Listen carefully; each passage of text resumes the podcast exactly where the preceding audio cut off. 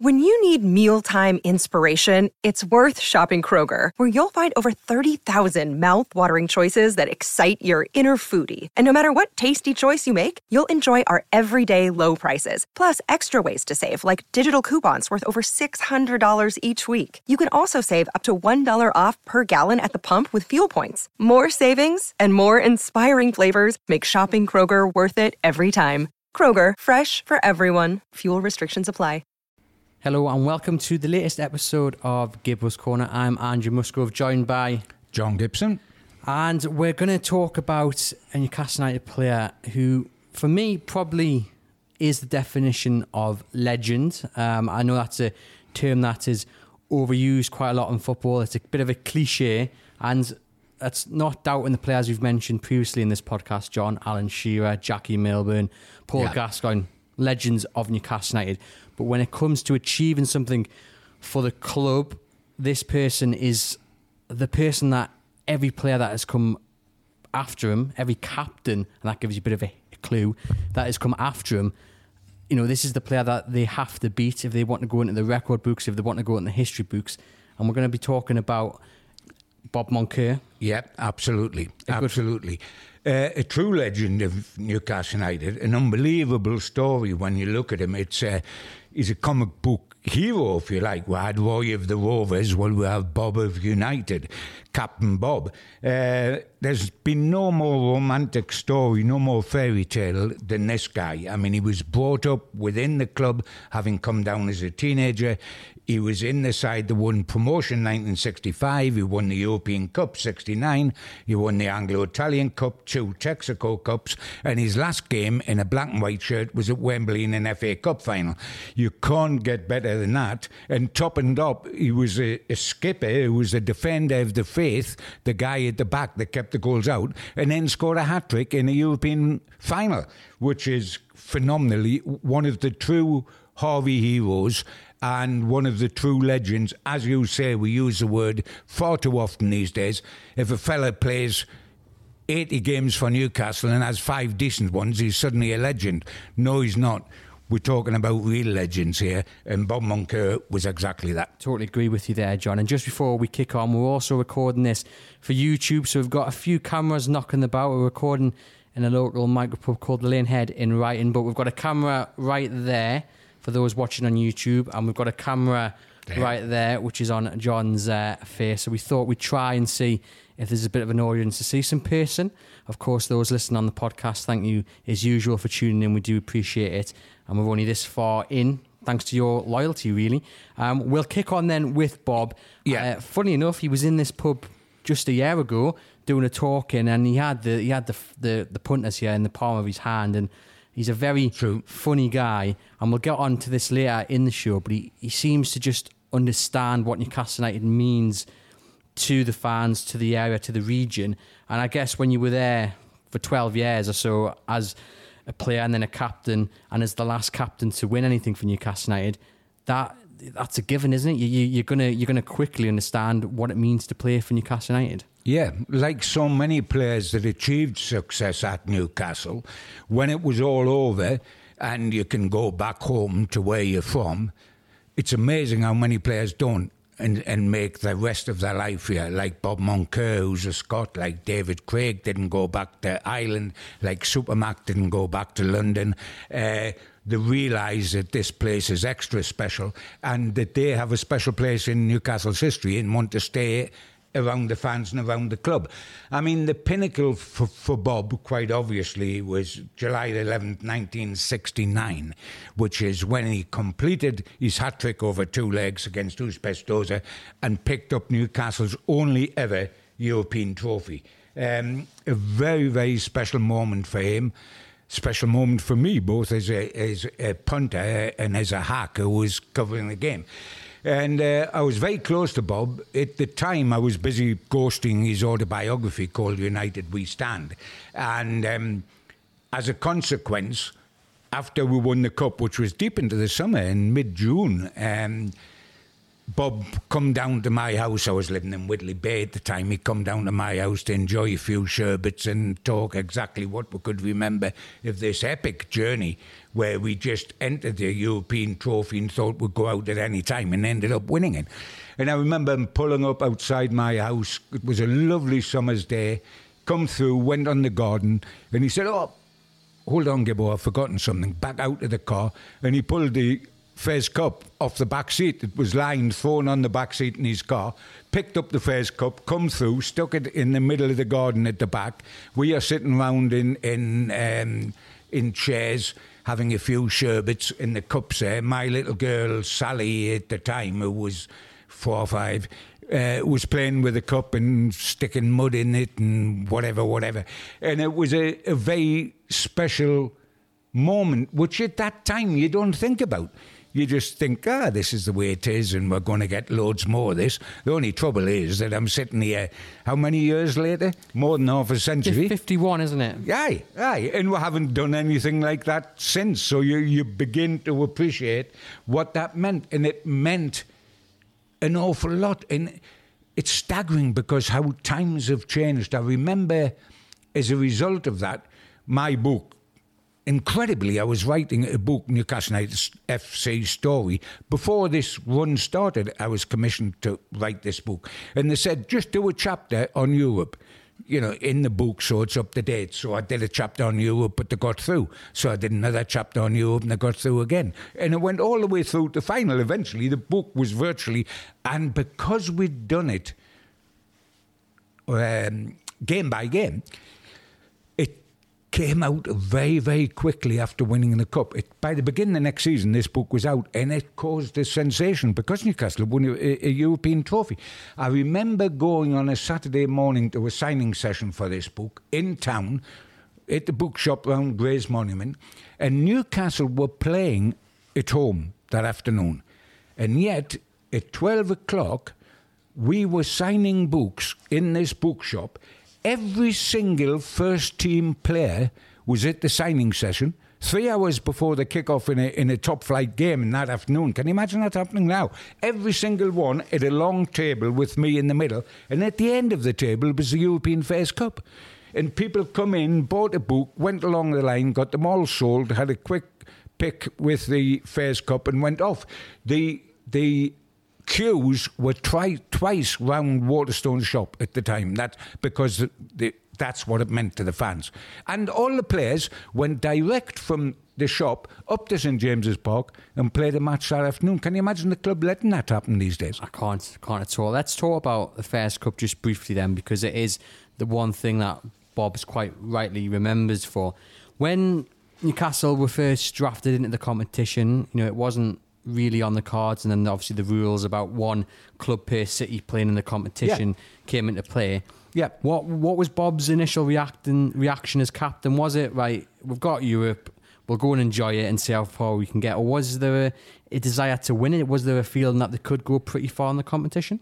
I think we were all utterly naive at the time. First of all, we were quite staggered that we got in because we didn't expect that we would get in. There was some dispute about how many clubs they would allow in from England. It was only when the draw come through into the Chronicle offices that, and there was Newcastle drawn against Feyenoord, that we knew 100% that Newcastle were in. I had Joe Harvey on the line, on the phone, with an open line, waiting for the draw to find out if we were in it or not.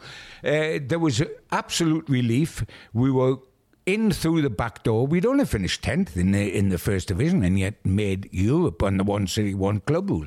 And no, there wasn't initially a thought that we could win it. it this was just going to be fun, and we we're going to have a flipping good go at it. And it was going to be a few days out on the continent for punters and for players and for journalists, and we'll see what happens. It only dawned on us as we kept going um, that there was a possibility of winning this. I mean, we thought we could win it after the first game when we swept Feyenoord away 4 out. And we thought we had no chance after the second game when we went out there and lost 2 out because we were lucky to get out. Um, but we were that naive camaraderie produced football, and we swept them away because they didn't know how to handle Big Wyn Davies uh, in the air.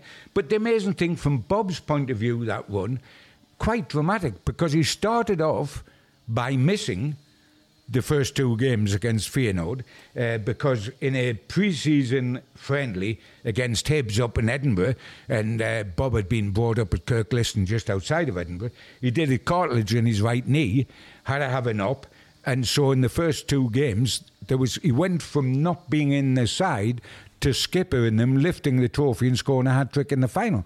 And such was the way of football in those days that when Newcastle went over to Feyenoord for the second leg, with the skipper injured, but he was going to be the pivotal part of the run, Newcastle United didn't bother taking him over to Feyenoord for the game. He actually hitched a lift on the supporters' plane to go and sit with the supporters in the crowd to watch Newcastle United play. This was Captain Bob of Newcastle United, captain of Scotland, captain of Newcastle United, and the bloke who was going to score a hat trick in the final. Newcastle didn't take him to the first game. He went with the punters and sat up in the stand with the punters. Let's talk about the two legged final then. Bob gets a hat trick, and I think the running joke is is that he didn't score many goals, and somehow he grabbed three in oh. arguably Newcastle's most important game of recent times. Oh, without a shadow of doubt. I mean, he didn't. He was a sweeper. Who, I mean, we don't really employ sweepers these days because that meant he actually played behind the centre half. One centre half, he played behind him, which meant he was almost on the toes of the goalkeeper, Willie McFaul. Yet, come crunch, and Bob always went on about this, he scored goals. It was quite amazing. I mean, obviously, the most famous is the hat trick in the European Fairs Cup final. But as a kid, when we won for the first time in the club's history the FA Youth Cup against Wolves, the winning goal at St James's Park, 20,000 there to watch the kids. Winning goal at St James's Park, Bob Moncur. When we won the Texaco Cup in extra time, just before we played in the final of the FA Cup, winning goal, Bob Moncur. And then three in the in the final um, against uh, if the Fairs Cup. The most famous match Newcastle ever took part in, there wasn't a match, the game that never was, against Nottingham Forest up here in the FA Cup, when because fans spilled onto the pitch, we were ordered to replay the game and it was scrubbed from the records. Bob always chunt us on about that, how he was robbed of a goal, because we were 3 1 down against Nottingham Forest, playing with 10 men, because Bob's partner, Pat Howard, had been sent off. No chance. 3 1 down, 10 men no chance. We win 4 3. We're 3 3. And who scores a winning goal? Bob Moncur. He did that, but every time he chunt us on at me about scoring the killer goals and scoring the cup final goals, I'll say to him, yeah, but in the end, you let me down, pal. Because your last game for Newcastle United was the FA Cup final of 74. What a way to go out but he didn't score, you know. And uh, Liverpool and uh, Kevin Keegan beat us. So I always say, what was the matter with you, Bob? Where was that goal that day? Just back to the Fairs Cup ever so briefly, because the half-time team talk is something that Bob very often speaks about, you know, asking, where's Joe Harvey? And suddenly the door bursts open. And we've covered it many times yeah. on this podcast, but I just love the story that, you know, he's sitting there and he's, he's, he's you know, he's he's trying to drum up the, the dressing room, and he needs the manager to come in and, and, and help him. And I, and what I find really interesting is that is that many people look at Bob Moncur being in the mould of Joe Harvey because there were two no excellent leaders, Absolutely two excellent defenders. Right. Um, and obviously, they to a great extent, they looked alike as yeah. well with the dark hair and the craggy and the way they played. I mean, he was a total uh, new version of his manager. Um, and he was very proud to be so, and Joe loved him because he was that, of course. Um, but yeah, I mean, Bob saying he, his head was down, the sweat was dripping off his forehead onto the between the legs onto the ground at half time, and he's thinking. I need the boss now. I need him desperately. What am I going to say if the boss doesn't come in to lift the boys? Because we were being slaughtered, and only Willie McFaul kept winning the game. And suddenly the, the door burst open. Joe found difficulty finding his way from the edge of the pitch back into the dressing room. He throws a fag out his mouth, Joe, dumps it, and just said, What's the matter with you, lad? We'll win 3 2. If you score a goal against this lot, he says, they'll fold. Remember, these lot of foreigners, he says. They, they will fold. Their bottle will go. They will fold. All you've got to do is go out and score a goal. And slam, slam the door behind them. And, and Bob thought, aye, but how do we do that? We haven't been over the halfway line yet. And what happens? we go out, we score a goal almost immediately. Who scores it?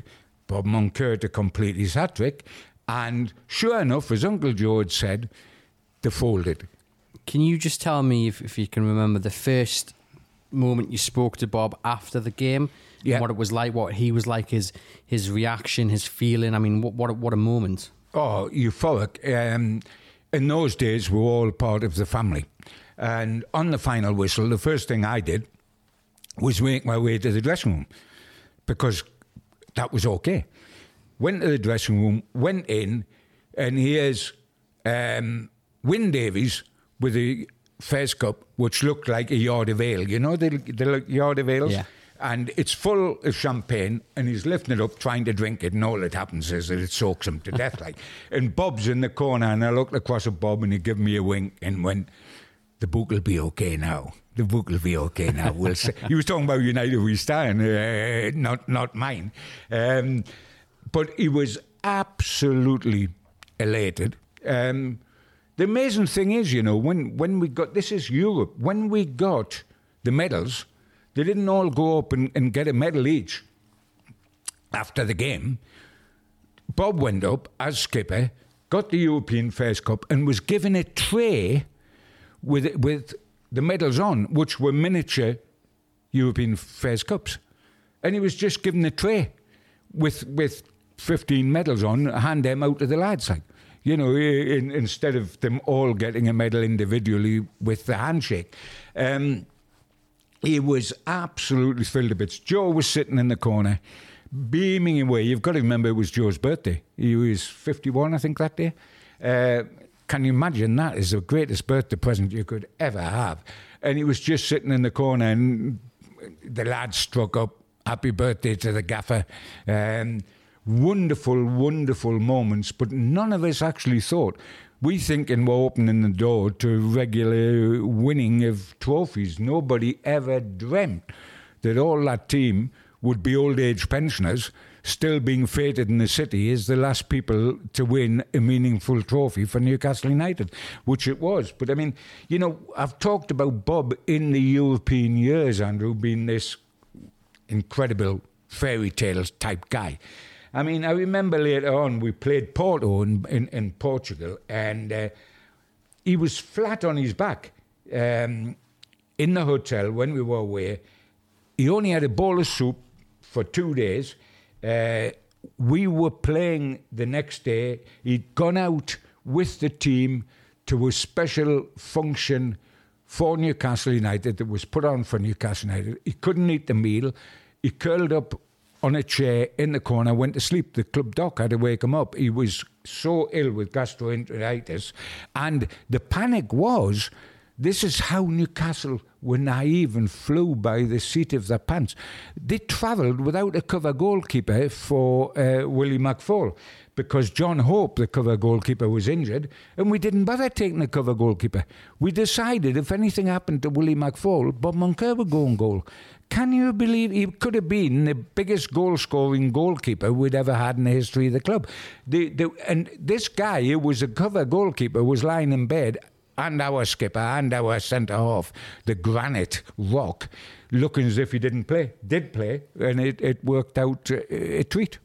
I'm just going to show you this picture, John, which is one of my most favourite pictures of Bob. And we'll, for those watching on YouTube, we'll uh, edit it in later on. Um, but here is uh, John. You see it there?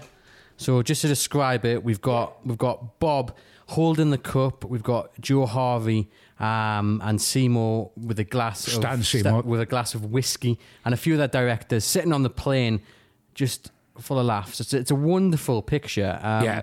What what memories spring back about that? Were you were you on the plane at that? Yeah, of course I was. Of course I was. uh, I think I may have been lying on the floor at the back at that stage. I'm not quite certain, but yeah, I was. I was there.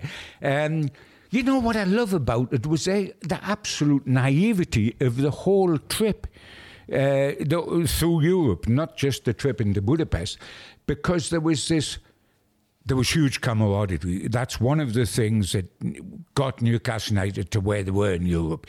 The team spirit was absolutely enormous. But there was a sort of, this is fun and we're going to make the best of it situation. And when Bob, when we docked on that plane at Newcastle Airport, and Westwood and um, Harvey said to Bob, You've got to go out first and take the cup with you. He said, don't embarrass me. Don't be silly. They're, I mean, what for? I'll feel an absolute fool. They said, You get to the front and you go out first. And he opened the doors, and the place was packed. All the roof of the airport was packed with fans cheering and waiting for Newcastle United. He was absolutely flabbergasted because he wasn't expecting that. And all the way down on the coach to St James's Park, where which was packed with fans and full of fans waiting to, to welcome the team back. Uh, all the way, he was absolutely amazed. I mean, I remember going down, travelling from the airport down to St James's Park, and Bob they opened the roof of this of the coach, and Bob they pulled the table into the aisle of the coach so that Bob and the players could stand on the table, so they could stick their heads out of the roof of the coach. And Bob at one stage stuck his head out the roof, and he brought the cup up to wave to the fans, and held it up in there and waved to the fans, and it hit uh, electricity pylon uh, that was coming across the road and sparks flew all over the shop. I mean, we almost had a dead skipper on our hands. And the next day, when we actually looked at the cup, there were scar marks on the cup. You know, the black burn marks where you get where electric uh, is yeah. in, electricity is involved, and we were just wacky the whole way through. It was like, you know, it was like Casey's Court. It was fun.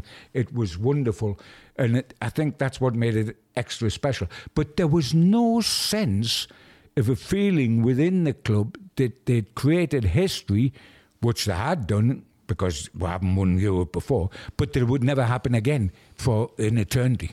And you're driving down to St James's Park, you're with obviously the team, and like you say, Bob is he's flabbergasted by the amount of people who have come out to see him. He's flabbergasted as he walks out the airport. What did he say to you? Did he? Because I imagine you were kind of you, you knew what was going to happen as soon as he stepped out that door. I imagine yeah. you, you, knew. Yeah, yeah, because I I, I was a a Geordie who was around as a you were one of them. You were one of the course, fans. Of course, and by the way, I still am. Yeah. Uh, but of course I was, and but I was there as a little kid the last time we'd won something when we won the cup, the FA Cup three times in the fifties, and people like Jackie Milburn, who was on the trip with me as a, one of the journalists. Uh, and Len Shack knew exactly the history of the club and how crackers Newcastle United went. I mean, Bob knew by the time 74 come round in the FA Cup final and we lost it, he knew then what sort of reaction we'd get. And the place was packed when we came back. And we were lucky if we got over the halfway line twice in the 74 Cup final. But that was the devotion of the fans. Do you think that moment that he walks out of the airport or he walks into St James's Park with the Fairs Cup in his hand, yeah. is that the moment, do you think, that Bob suddenly realised what it meant to the club and what it meant to the to the fans and the city and the area. I'm not saying, you know, that he was maybe he, he didn't really understand it prior to that, but was that the moment when it, it fully clicked into place and that's I, stayed yes, with him all this time? I think, in fairness, it did. I mean, every time we went away in the Fairs Cup uh, around Europe and the number of fans that travelled, I mean, the Chronicle used to run trips as uh, for fans as well as the supporters club etc and they were packed. They were absolutely packed. People were coming back to Newcastle not getting back for three days later after the after the away leg because they were coming back by car and then ferry and then car again up to Newcastle. They were getting lost when they got drunk after the game because Newcastle was through uh, and eventually staggered back home. So and the town was heaving and buzzing with the expectations expectation of what was new. But there was always the feeling of we'll do well and we'll see how far we'll go. Oh, crikey, we're going some distance now. But I think we had to beat Glasgow Rangers in the semi final to think we can win this. But of course, then everybody told us we couldn't. You know, if you were Bill Shankly, if you were uh, Don Revie, if you were Jock Stein, all the top managers were saying this is who's best, best side in Europe. You've got no chance against these. We beat them home and away. You mentioned there Glasgow Rangers, and obviously we know the famous story of a, a riot on at the pitch. How quick did Bob move at that moment? he was never one that was p- the paciest. I used to always say he was our Bobby Moore uh, because they played in the same position. I, if there'd been a hundred yard dash between Bobby Moore and Bob Moncur, the winning time would have been something like two minutes forty five seconds because they they tended to walk backwards rather than forwards. They had no no pace whatsoever. But I tell you what, they did have. They had they were quick here. They were quick with their brain and they anticipated, they knew where the second ball would drop. They were as strong as an ox, they were never knocked off the ball. They read the ball terrifically and they inspired their sides. They were very much alike. And of course, they played against each other. One was captain of England and one was captain of Scotland. Uh, so it was very much alike. But I think the certainly, the, I think when we played Rangers down here, I think a few of the lads never moved quicker than they did that day because when the riot started and the bottles started coming on the pitch from the Rangers fans, uh, who all of a sudden realised they were going to lose. Um, by Jove, we went down that tunnel at a rapid rate, and not so there's there's no question about that. Uh, wonderful wonderful memories, the first cup. And as I say, with I mean, the, the thing with, with Bob was that he was very much in Joe Harvey's mould, is what you were, were talking about. Um, and I honestly thought, and we'll come to eventually, that he would do what Joe did, that he would go away and come back as a, as a Newcastle United manager. Mm. Because if ever anybody looked a future Newcastle manager, Bob Moncur did. Um, we had wonderful camaraderie during that time, and I got on the inside of it to a, to a great extent because uh, one of my great friends, who become one of Bob's great friends because I introduced him, was Ian La the writer who's done um, Auf Wiedersehen Pet, The Likely Lads, you name it, he did it. Lovejoy with Ian McShane, etc., etc. I got to know. Um, Ian very, very well because I lived at Whitley Bay. His mum, who we all called Auntie May, lived round the corner from me. She said to me one day when she saw me, Hey, my, my son would love to meet you um, because he's a Newcastle United fan. I said, Oh, well, that's great. She said, He's in London. But I said, Well, when he comes up, you know, give us a shout and we'll come around and have a couple of beers. Never knew what he did, who, he was, and then I went round for the couple of beers, and it turned out to be La Frenais, who had the greatest hit on his hands at the time, which was the likely that. Because he was obsessed with Newcastle, I introduced him to Bob Moncur. I was writing Bob's book at the time. Ian followed us everywhere we went. He went to uh, European games away. This is before he went to live in Hollywood when he lived in, in London. Uh, he followed us wherever we went. And he, he did everything to support the club. In fact, in 1970, I remember once, but before we get onto that, I remember once when we were playing Chelsea at Stamford Bridge, and Chelsea was Ian's second club. When he was in London and he couldn't get Newcastle matches because he lived in the Chelsea area, he went and watched Chelsea at Stamford Bridge. We were playing Chelsea just before Christmas at Stamford Bridge, and so Ian thought he would like to do something special to mark the occasion. So he said to me, Look, Friday night before the game for the team and Joe and yourself, etc. I'll put on a film show, private one, open the theatre, put on a private film show. The boys uh, can come along. Now, in those days, Newcastle United used to get a train down to London. They got into London about half past ten at night. They went straight to Great Northern the town, straight to bed. So obviously, you couldn't get there at ten thirty at night if there's a film show on. So I actually asked Joe if they could go down early. And Joe said to the board, We're going down. Can you imagine these days? This something. Joe said, We're going down early because there's going to be a film show on for and all that. So the, we all caught the one o'clock train, went down in the hotel, and went over to Soho to watch um, to watch this film. Now, what he put on, and I just made a note here, he had is showing of Newcastle winning the 1911 FA Cup final against Bradford City. Can you imagine this? You know, he, he also had the highlights of 1951 when we won the FA Cup against Blackpool and Joe was skipper, and then we watched Kelly's Heroes, which was the the big film at the time. Um, we all got taxis, went across there. Rodney Bewes was sitting in the back. Rodney was starring in The Likely Lads at the time. He showed me afterwards. He turned his lapel over afterwards and in the back of the lapel was a Chelsea badge because he was a Chelsea fan.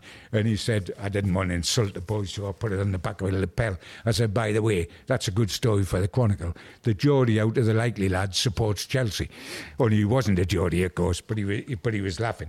And we watched that game, and the lads were laughing their socks off when they saw the 51 Cup final. You know, the baggy shorts and the brill creamed hair and all that. But they weren't laughing at the end when, when the last shot was Joe Harvey on the shoulders of all the players with the FA Cup. And he just turned to the team and said, Hey, you lot, would you like to try doing that someday?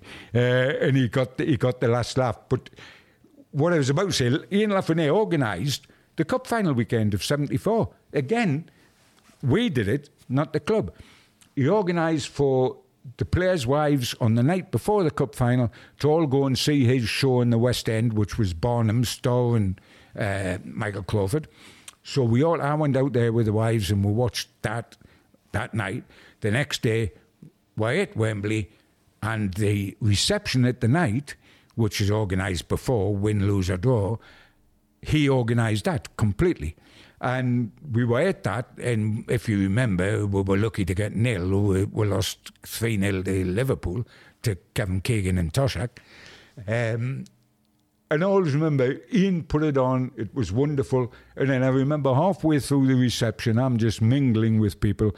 And I go across the see Ian, and who's standing next to him, Lord Westwood, and he's slating Lord Westwood about how Newcastle, if they don't get more ambitious, if they don't do this, if they don't do that, are going to get all these defeats and never win something again.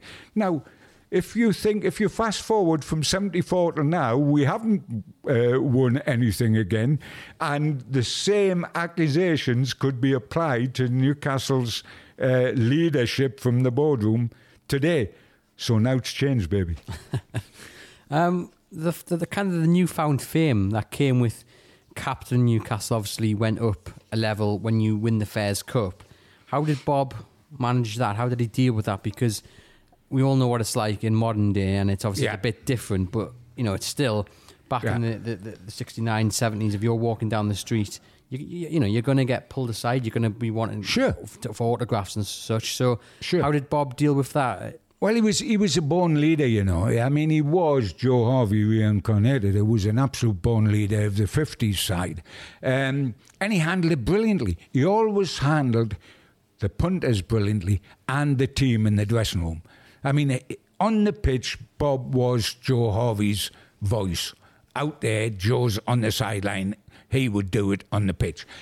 He organised the team if if things went wrong, if there was ill discipline within the dressing room, that answered to Bob as well as to Joe Harvey. Now, if you knew both of them, you didn't want to cross them two. No, thank you. That is not a good idea.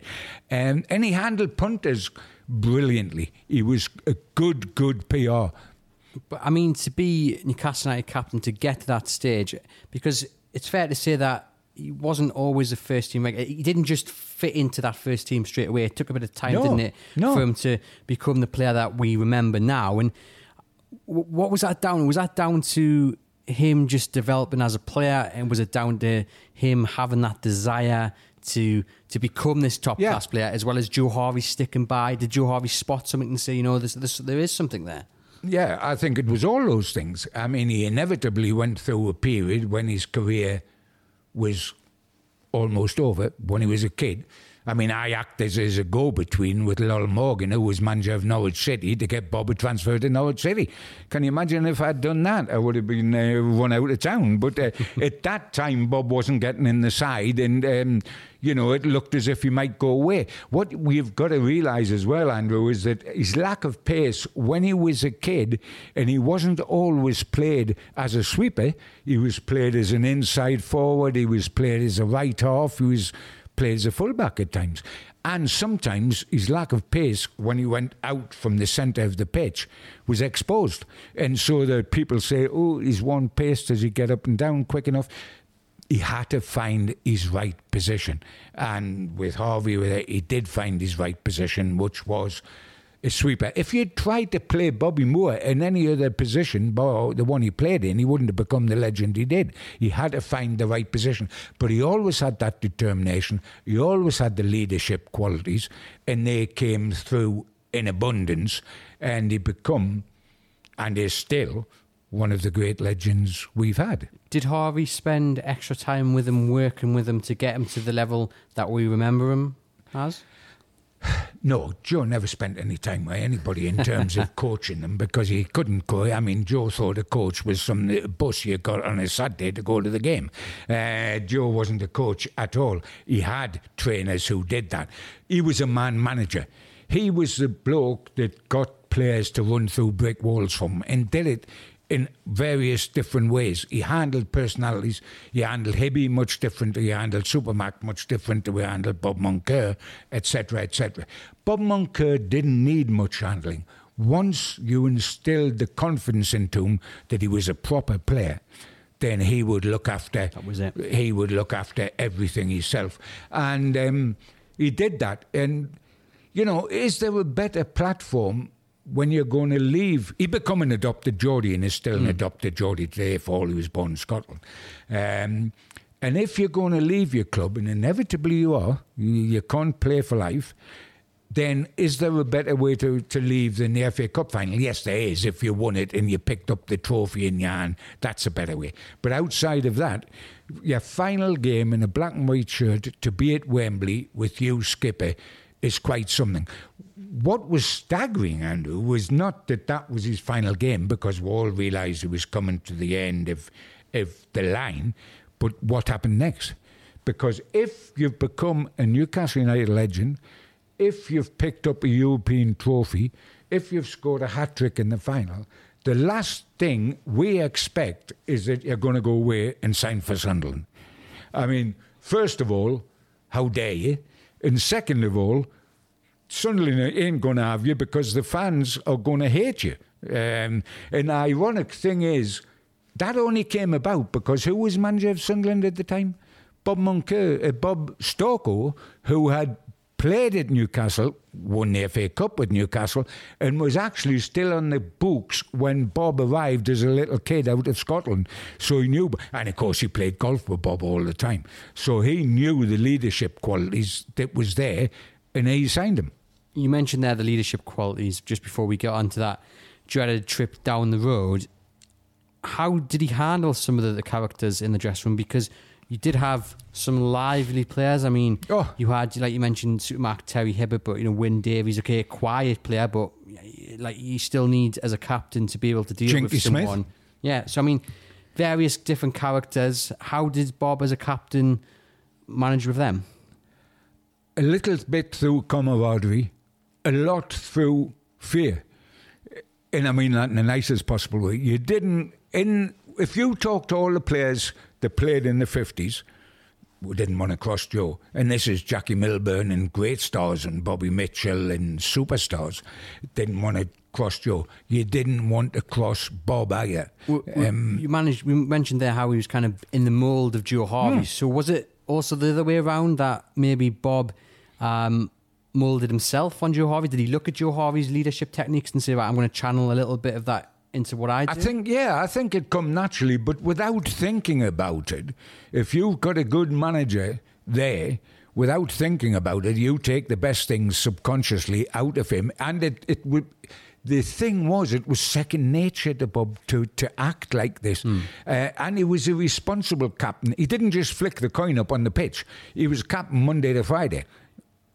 Did Joe ever come to you? I don't know at some point through Bob's career and kind of just said, you know what, I've I found my captain. You know, I, I you know, like you know, I had the faith. I knew he would do it. Was there a moment where he, he kind of just he just said, yeah, yeah, he's he's my leader. Well, I talked to, to Joe in depth about Bob when we produced the book United We Stand, which was Bob's autobiography, which I ghosted. And I got Joe Harvey to do the uh, foreword for the book.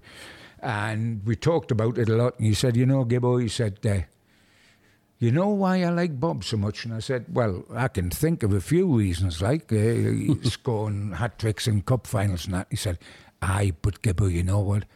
He's a replica of me. It's just like looking in the mirror, he said. When I look at Bob, it's just like looking in the mirror. And um, I think he appreciated and felt reassured that when his back was turned, as a manager, Bob Bob had his back, and and he did. Bob was a was a very loyal man. He was a man. You know, you get footballers that are scallywags. They, they're good players, but they're scallywags. My other great mate, Super Mac, when he was a player, could be a scally on occasions. How do I know that? Because normally I was with him when he was a scally. Uh, but he could be a scally.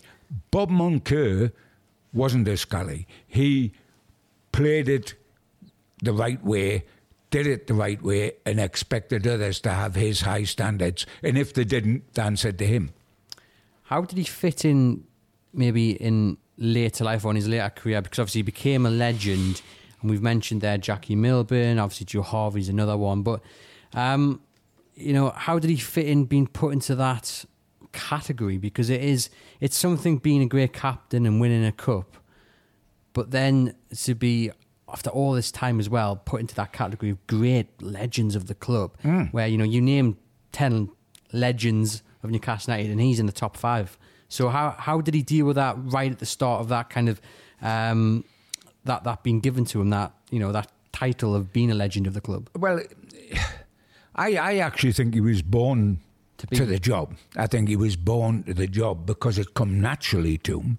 Um, and in some ways, you know, I think that side of him, the bit off the field, because you need that to become a legend as well, leader of men, uh, the, the holding together of the team.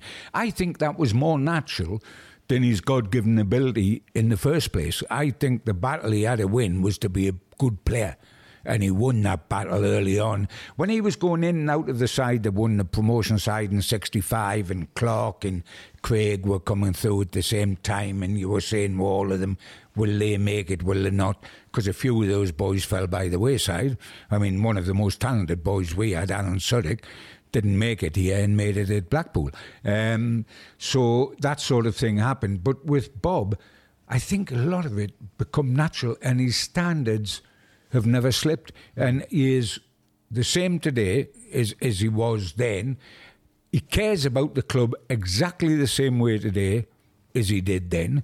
Um, and I just think he was born to the job he did. And his battle was not to say, oh, how do I handle the cloak of fame? It was more to say, am I going to be a proper player and what's my best position? Once they were solved, then was full steam ahead you mentioned there him being exactly the same then as he is today. And I was going to ask you about him off the pitch because when he was here doing the talking, uh, you and I were up first for about half an hour. And he, Bob pulled up in his car and he walks in and we we've got a rocking chair here in the pub and we had to move it because we had to get more punters in and we, we had it in the doorway and Bob just sneaks in. He just sits himself down in this rocking chair He's he puts one leg on top of the other, his hands under his chin. He just looked like a don, looked like something out of The Godfather, and just sat there at the back. Didn't make any entrance. Just sat there and waited until you would finish your stories. And I thought, you know, so I mean, because he's, he's in a cast legend. You know, you expect Aye, an entrance, but no, he was making notes to see to see what we did wrong and what we did right, and uh, if we were up to scratch, he made notes, Bob. Uh, I, I, guess the point there was that like he's not he's not flush with this reputation. You know what I mean? He's, he's not. I am Bob Moncur. He's a he's a, he's just a lovely, genuine bloke. Sure, and he came back to Newcastle United eventually, but um, which is where he's, he is now. But of course, I, I, must tell a tale about him going to Sunderland before we come on to quickly dealing with his managerial role. And um, when he was signed for Sunderland, as I say, that was a huge shock. You, you expect him to go somewhere, but not to Sunderland. And uh, it was 1974, just after the FA Cup final, and the World Cup finals were taking place in 74. And Bob was a, a superstar of that era, and he was on an ITV panel for to cover the World Cup finals. Uh, and the panel was Brian Clough, the Doog, Derek Dougan, Big Jack Charlton, Paddy Crerand, Manchester United in Scotland, Malcolm Allison and Bob. That's a fair panel. Mm. And Brian Moore, who was the doyen of, of, of um, commentators, was the head of the panel. And um, one, and all stayed in the same hotel in London because the World Cup was going on and on. And Bob said to Brian Moore one night when they were having a beer at the bar, uh, Oh, I'm joining Sunderland. And Brian Moore was absolutely flabbergasted. He said, You what? And Newcastle United guy join Sunderland? And he said, Yeah, I am. I. So Moore, the professional, come out and him very, very quickly and he said, I tell you what, how about don't how about signing for Sunderland on the telly, live on the telly, before one of the World Cup games when you're sitting on a panel, we'll get we'll put it down, Bob Stokoe, oh, there's the paper, and you sign for Sunderland. What a coup that is for us. Who's on the panel, hears this and immediately says to Bob, What he signed for Sunderland for? He said, well, decent club, and they were in the second division. And Cloughie said, You don't want to sign for Sunderland. It's a rubbish club. Remember, I used to play for Sunderland. I can tell you, it's a rubbish club. You won't have a good time there. It's horrible. You should come and sign for me. He was at Brighton at the time. You know, the, the one place he went apart from Leeds where it didn't really work, and he'd split with Taylor, and that was something to do with it. And he went on for a couple of days before the signing was going to take place about how you shouldn't get. He actually got a hold of Camille, uh, Bob's wife, a, lovely, lovely, lovely lady who I've known for donkey, donkey's years. Appreciate her friendship. He actually sort of got a hold of her when she come down to London and spiraled her off to have a meal or something and say, don't let your lad sign for Sunderland. It's a rubbish club. You won't like it at Sunderland. And you've been at Newcastle and you're going to Sunderland and the fans will hate you, everybody will hate you, etc., etc. Bob is as loyal as it's possible to be. He'd given his word to Stokoe. He liked Stokoe because he knew him from his Newcastle days and he was going to sign for him. And he did sign for Sunderland in front of the television cameras. And Brian Clough, lovely man that he is, come across after he, he, he uh, signed, give Bob a big kiss and Camille a big kiss. And yes, he gave Bob a big kiss. That was the way Cloughie was. He'd give you a kiss uh, and said, hey, I just wanted Bob to sign for me. He said, actually, Sunderland's a wonderful club. I had a wonderful time there. I wish him all the very best. And But it was nice that he was ruffling the water. And of course, he did nick in Newcastle. Legend, may I say? Just after that, when he signed um, Frank Clark. Frank Clark, indeed, and then won everything. Um, the interesting thing was Robert, the naivety. I say he's a shrewd and he's a politician, and I can't think of a better politician, by the way, than than Bob Moncur uh, which is why I always thought he'd make a good manager because he's a politician with the directors, uh, and he's been a very very good politician during the uh, the Ashley years when he's needed to be a politician because he's been involved officially with Newcastle United as well.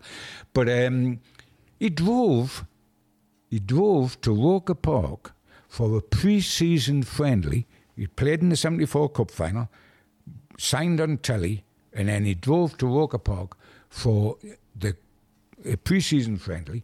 And after Newcastle played in the semi-final of the Cup and got to Wembley, he'd been given a sponsored car, which in those days they did. Now you're not given a sponsored car because you've got five cars of your own, which is a Roller, Ferrari, a, uh, Lamborghini, whatever, whatever. He was given a sponsored car. The only trouble is because it was sponsored, it had black and white stripes all over it, and, and it said Geordie Legend or something of it written all over the side of it. And he drove to Roker Park and parked it on the main forecourt before playing for Sunderland, in the pre-season friendly, with all the Sunderland fans turning up. Can you imagine the reaction that caused down at Sunderland? First thing he did Monday morning, mind, was get in the car and get himself up to the, the people that had given him it and get a spray job done on it because it wasn't going to last. The incredible thing was that he become, in only a couple of years at Sunderland, he become well loved by the Sunderland fans.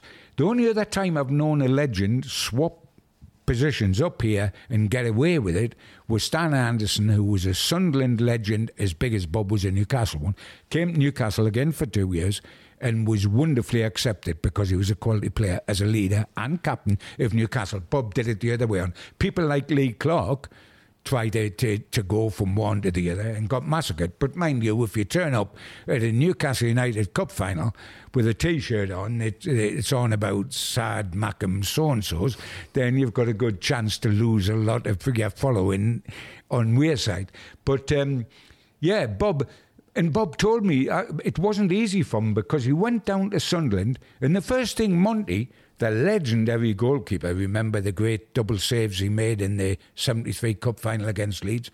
The first thing Monty says to him when he come in, he says, I've hated you all my life, you know. he says, "Oh, thanks very much. This is the, this is the, the goalkeeper that's going to play behind you," uh, because he was a Newcastle legend who played in eight derbies. Newcastle, Sunderland played them all for Newcastle, never for Sunderland, and he said he hated them. And then immediately, what happens? Bob Stokoe, who loves him, makes him skipper and takes the armband of Bobby Kerr, who had picked up the FA Cup at Wembley, with the little general who was loved by the fans and picked up the FA Cup at Wembley, strips him of the captaincy, which sent Bobby Kerr ballistic, uh, and gives it to Bob Moncur. And the fans also didn't like Robert in his first season there, but, but I tell you what, his leadership, his commitment, his big heart to the cause, the second year, he, he was the, the rock at the back that got Sunderland promotion, and the Sunderland fans voted him Sunderland Player of the Year. There you go. And no surprise because you know, like we've mentioned, his leadership and mm. his application, and you know, he probably welcomed that little bit of a challenge to to win the the fans over. Off the pitch, John, what is Bob like? Is he the same today as he was back then? Maybe a, a few less uh, sherbets, as you put it. Yeah. Uh, I think what you see is what you get with Bob. Um, he is honest as the day is long. He's very loyal to you if you're loyal to him. Uh, he's a true friend. He's been a true friend of mine since I first started with Newcastle United, and he, he was a kid then. We grew up together, um, and we've been through so much together. Goes to his book. Uh, he's been down my house. He's been. Uh, godfather to one of my girls, um, and he's still a friend today. Uh, he's an extra special guy. You, know what people remember of Bob as well? They'll say, "Oh, tough guy," because he had thighs like tree trunks, and um, nobody went past him, uh, and he was an organizer. But yet, Bob told me a couple of stories when you knew the Moncur fam- f- uh, family Bob was a pussycat because I know his dad, Jock, I knew Jock ever so well, a man mountain of a side of a guy who was a policeman back up in Scotland. And um, off the field, but Jock was as placid as is possible to be. Evidently, on the field, when he played, he was a lunatic. He had a huge temper, etc., etc., and he used to play for the police. And he was sent off three times when he was playing for the police side. Uh, Bob didn't get red cards. Uh, he was sent off three times. And yet, Jock's younger brother, called Bert, who, and Bob told me this story, he was twice suspended sine die. Now, you might ask how it's possible to get suspended sine die twice. Considering you get suspended for life the first time, how can you play again and get suspended for life a second time? Uh, what happened? He was he was a, a little centre half. Uh, and he was playing this day against a Scottish international, a former Scottish international, who was playing centre half on the other side. And this Scottish international was kicking the hell out of a little centre forward. So the Bert, the brother, decided, I'm not having this. So he went centre forward against him. Um, and he ended up chinning him. Uh, he, he whacked the, the centre half got sent off, and as he got sent off, he smacked the referee.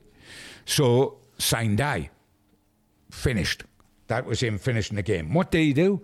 Started playing again under an assumed, assumed name and got sent off again and got sent out. So he must go in the record books as the only bloke that's been suspended, sine die twice.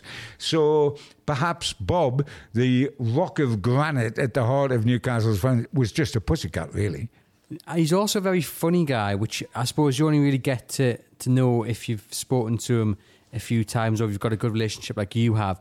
But he's also very good, as we mentioned, in front of an audience.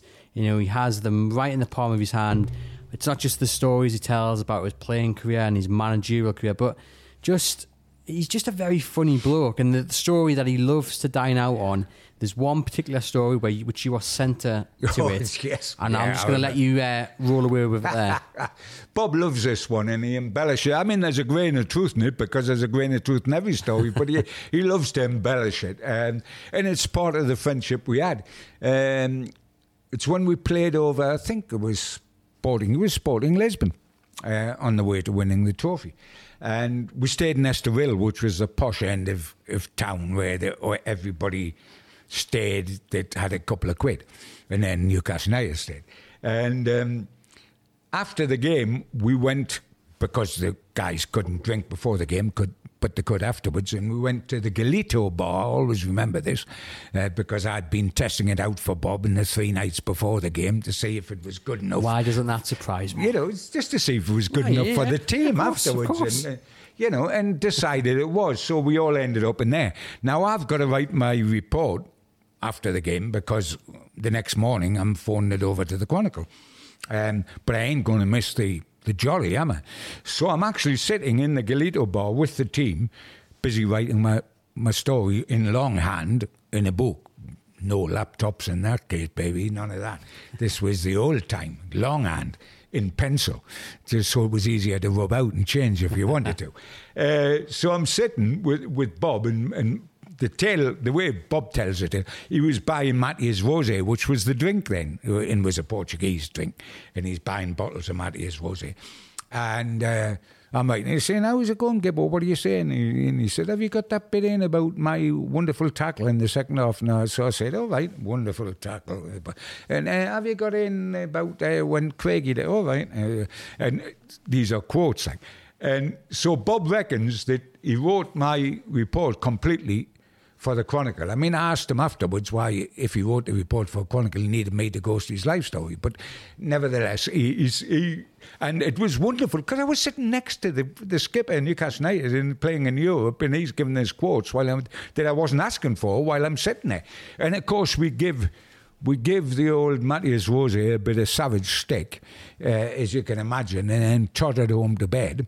And I, I always wrote my report normally before we went out on a night after a game because I ain't going to think of writing it when I get back to the hotel. And then I put it on the side next to the phone, chronicle the phone in the morning, phone ring, pick it up, dictate the copy across. This particular morning, the Chronicle must have phoned my, never heard it, never heard the phone ring at all.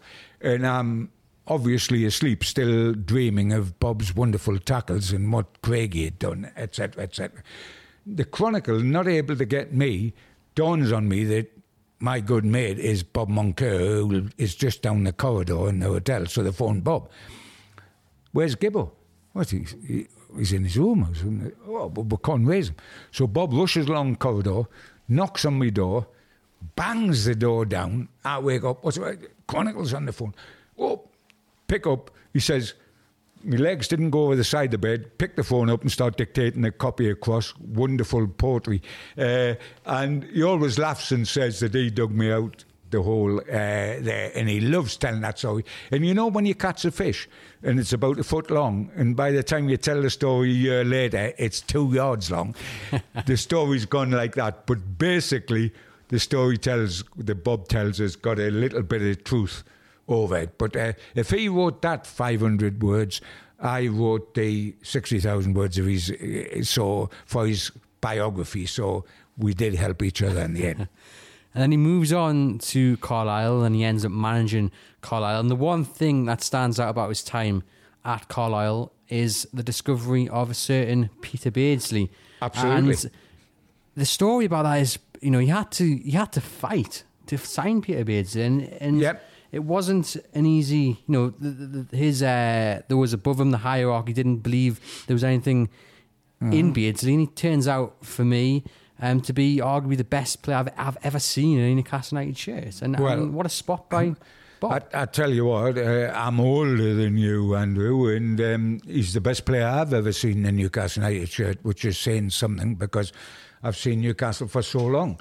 Um, but yeah, the, the interesting thing about that, you've got to remember, people forget what has gone under the radar is that he discovered not only Peter Beardsley, but another top, top Newcastle United player, Neil McDonald, who at the age of 17 was the first team player at Newcastle United, uh, was a top, top player, and he discovered both of them. Um, the interesting thing about Peter Beardsley, Peter at the time was 18 year old factory labourer. He was a factory labourer who had played for Wallsend Boys Club and had gone away all over the place um, for trials and um, never been able to get a club. I mean, it, he went a lot of the places with Steve Bruce, who was also not wanted. And look what he become at Manchester United, the skipper is a player.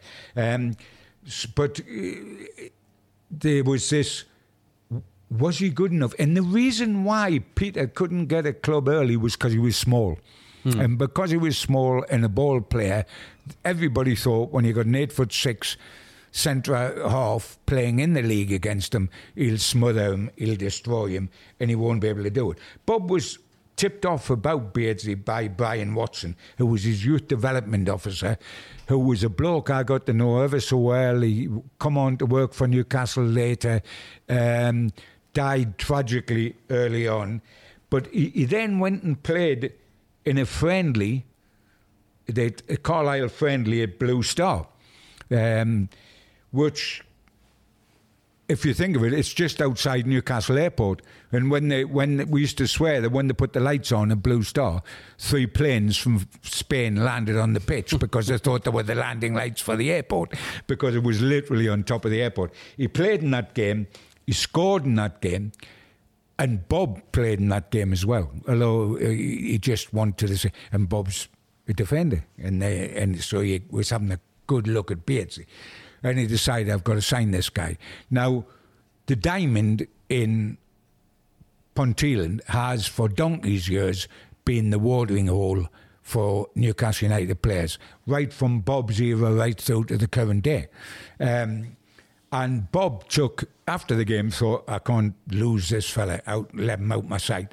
He took Peter Beardsley up to the diamond. And Peter Beardsley didn't drink, you know, never has drunk, and, but he took him up to the pub because he wanted to talk to him and persuade him that he, he, he should sign for him. And actually, Peter agreed, and the next day, he actually signed for Carlisle in the office of Billy Elliott at Darlington, who was manager at Darlington, because Carlisle were playing a friendly at Darlington, and he took him down and he signed in the office. But before he signed, Bob went back to talk to the Carlisle board and he said, Look, I've got this young lad. I want to sign him. He's going to be the greatest. The board had never heard of them. They were being cynical. Oh, who is he? Never heard of him. What can he do? Oh, right? Don't know. And Bob's laying it on the line. You've got to trust me. You've got this guy can be a superstar, etc., etc. Um, and it was getting the money to pay for his wages. And uh, Bob thought he'd won over the the whole of the board, and there was this one old guy sitting in a corner that normally, evidently, went to sleep during the board meetings, and had to be nudged at the end of the board meeting to wake up and leave. And all of a sudden, Bob said out the corner of my eye, and I'm quite triumphant because I think I've got this past a very difficult board. And James Bendall, the chairman, become a personal friend of Bob's, but uh, Bendall said to him, you've got to get the permission of the whole board, not mm. just hmm. me, for this guy, because he's unknown. And this guy put his, his hand up in the air, this director, and said, uh, Mr. Manager, I would like to ask you a question. And Bob said, Yes, sir. He said, um, Is it true that you made a rule when you come to this club that anybody that signed for Carlisle United had to live in a radius of X number of miles from Brunton Park? And Bob said, Yes, that's right. Uh, that's right. He said, So Peter, this Peter Beardsley, I believe, lives in Newcastle United. Uh, lives in Newcastle. And he said, um, Yeah, that's right. He said, Well, considering you've now spent all your budget that you've been given by the board, where's this man going to live when he signs for Carlisle? Because he's got to live in Carlisle on your rules, he said. And uh, we have no money to pay for lodgings for any new player. And Bob thought, the deal's gone. And, and it's gone because of my own rules. And he was absolutely desperate. And he knew this guy had right on his side and he had to answer him without time to think about it. So he suddenly got this big idea. I'll tell you what, I, what he's going to do, sir. He said, he's going to live with Camille and I in our house for free. And the old guy had to go, oh. and uh, because Yeah, there was a, the, the perfect answer. And for six months, uh, Peter did live in Bob and Camille's house, as it was said. And the amazing thing, not only had he got a gem, Bob, uh, and Peter only left after, after Bob had gone, and when Bob Stokoe was manager uh, at, at one time. Um, not only did he become a gem, but he actually met his wife, Sandra, through going to Carlisle because she was Bob Moncur's secretary. And he ended up marrying, and they're still happily together now. And uh, well, I mean, you said, and I've agreed with you, uh, the ability of Peter Beardsley was frightening. Scary. And to think that it took Bob Moncur at a club like Carlisle to give Peter his big break when he was good enough to win titles with Liverpool, to be Bob, uh, to be Robson's little gem with England, and to become an, another Newcastle legend like Moncur. By Jove, Peter Bates is a Newcastle legend. It's it's quite amazing. But um, yes, that's on his CV as well. Most certainly. And then we're off to Hearts, and he also had uh, jobs at Plymouth and Hartlepool.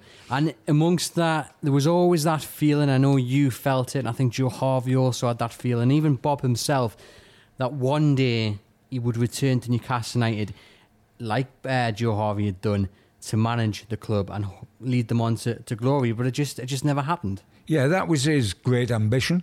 Uh, and I was absolutely certain that he would do that. It's always been fascinating to look at players when they're players and decide if you think they're going to be good managers or not. I had no hesitation in putting Bob Moncur down as managerial uh, material without a shadow of doubt. I knew Frank Clark would be that. I thought John Tudor would be that, and he never even moved into managership because he, he went out to Belgium as a player and got forgotten about and never got the opportunity. I never thought my good mate Supermac would make a manager because he enjoyed life far too much. And we forget that he was an absolutely outstanding manager at Fulham before other things happened. Um, and with Bob, I felt it was just a matter of time before he come back. He was politically correct. He handled directors very, very well, as well as players, and that's essential in any manager. And I thought he would come back, and he almost did. What people don't realise that um, when he was at Hearts, uh, and he got that job because that's Edinburgh, and he used to live. Although he was born in Perth, he used to live with Jock and his mum in Kirkliston, which is just outside of Edinburgh, which is why Hearts took him. And when he was at Hearts, uh, I acted as a go between between Bob and Newcastle United for him to come return to St James's Park and become Newcastle United manager. He had a clause in his contract which meant compensation had to be paid if some club took him. That was not so usual in those days as it is today, but he had that clause. I think, from my memory, it was 40 grand. Uh, Newcastle United refused to pay the clause to get him. The whole thing collapsed. It didn't happen. The speculation had come out that Newcastle were interested in him. I think I probably was responsible for that uh, without any quotes. So immediately Bob said, Gibbo, I'm staying here because Newcastle won't pay the money, so I've got to make it look good at this end. So I drafted a, a, a press statement out in Bob's name, sent it up to Bob, and Bob read it out to the to the Edinburgh Press, saying, "You may have read about the speculation with Newcastle United. I'm staying here. I'm committed to doing this, that, and the other with Hearts." Great politician, as I've told you. Um, but I always felt that he was destined for Newcastle. The the good thing is, I guess, that he's ended up in his own way back at Newcastle United because uh, he has a lounge that was named after him. And of course, so he should, the Bob Moncur Lounge, as there's a Joe Harvey one and a Bobby Robson one. Three outstanding people. He's an ambassador of the club still. On match days, he entertains old Newcastle players and various people upstairs. I've been up on Bob's table Does up there. the uh, Dementia Cafe as well. Which Yep, is a great yep, initiative, and yep. he's been a, a special guest there many times as well. And he was very fleetingly on the board of directors at Newcastle that, with yeah. with Ashley. And I think Bob has had a, a difficult time recently with fans, being a legend, and, and Peter Beardsley was a legend. He's been accused by fans of toeing the political line with Mike Ashley, and so is Peter Beardsley. Uh, and I find it tragic that there's the slightest suggestion of any image being tarnished by the Ashley situation hmm. because these are two great legends, Beardsley and Moncur, of Newcastle United. And I think what they did for Newcastle United should not be coloured by anything small all, that's happened since. I mean, Um, Moncur loves the role he's got. He loves to still be involved in Newcastle Absolutely. And, and being a representative of this club. Absolutely. club. And there's a lot of stuff that I mean, we're not going to reveal, but there's a lot of stuff that does go on behind and never gets to the public. Uh, you know, it never comes out in the public that you know Moncur doesn't always toe the line, and you know he's, he does. Um, he fights for the best of the club, doesn't he? He wants what's best. What, he- what he's always done, Andrew, and you're right, what he's always done is present one um, image publicly, Yeah. which is that he is a big supporter of the club and club policy. And he would do that as a player, as captain, Hmm. and then fight like hell behind the scenes for what he Which- feels is right and ought to be happening. But he wouldn't air any dirty linen in public. which is the way to go about it. I think in some circumstances, um, you know, if it, doesn't rock the boat publicly, does it? And sometimes it's better. What's that old saying? It's better to be inside the tent than, or is Yeah. it? Yeah, whatever. You know the say I'm trying to get. Yeah, I you- do. You, I know do point know. that I'm trying to make there. I do know exactly. I mean, the, the wonderful thing about Bob, uh, and he will be part of the Newcastle fabric forever, and I Hmm. mean forever, long after Bob and, and myself have joined hands and jumped off the time bridge into oblivion. He will still be a Newcastle United legend, but he was a wonderful sportsman, and people don't realise how much of a natural sportsman. I mean, he was a superb golfer. He twice won the Professional Footballers Golf Championship, which in the old days was huge. Um, and he twice won that for the whole of the country. Uh, absolutely top man. Squash, he was a wonderful player. He owned his own squash club in Gateshead at the height of squash being the in sport and played regularly in the leagues up here. Sailing, he, he competed in the round Britain and transatlantic races. Um, was chop chop man, skippered boat that he had anchored in the West Indies, and he was Captain Bob taking businessmen round the area. And amazingly, at bowls, at 13 in Kirkliston, he stopped playing bowls. Can you imagine an old man's game and Bob played bowls, green bowls? Uh, and he, he entered the Leith Open when he was a kid at Newcastle, an apprentice at Newcastle, he entered the Leith Open Bowls competition in Scotland. Went up to play in it, and the big guy at Newcastle United, the superstar skipper, was was uh, Scoular, Jimmy Scoular, who picked up the cup in '55. And Scoular went to watch him play in the semi final at Leith in the bowls and wished him all the best. Bob said the only, the only downer was that he lost the flipping semi final with Scoular watching him. Uh, and he, he was a Scoular type um, captain as well, because Scoular was, was like Harvey, was like Moncur, but he was a natural sportsman. Whatever he turned his hand to uh, was a success. And the great thing in my life, old age doesn't give you much because you're getting nearer to meeting the Grim Reaper. But what it does give you is the ability to have seen an awful lot in your lifetime. And I've been privileged in my Newcastle United lifetime to have been a little kid, starry eyed, and watched Jackie Milburn win the FA Cup for us. to be a young reporter in my 20s and watch Bob Moncur and Craigie and Clarkey and all the boys win a European Cup for us. To be in my 30s and watch Supermac go to Wembley for us and to be a lot older but not the age I am now and watch Alan Shearer smash the goal scoring record. See to see that many club legends in a lifetime is a privilege. And when I look at Newcastle today and I think, where's the next legend coming from? I don't know that I'm watching one at the moment. But let's get in the transfer market. Let's find somebody great. Let's find another legend. Because people like Moncur, people like Milburn, people like Shearer, people like Supermac are what keeps this old heart going. I think, ladies and gents, that is the perfect way to sign off. I don't think we could have signed off in any better fashion than that from John. Thank you once again for opening up your book of memories. Delighted. It's been Delighted. a pleasure.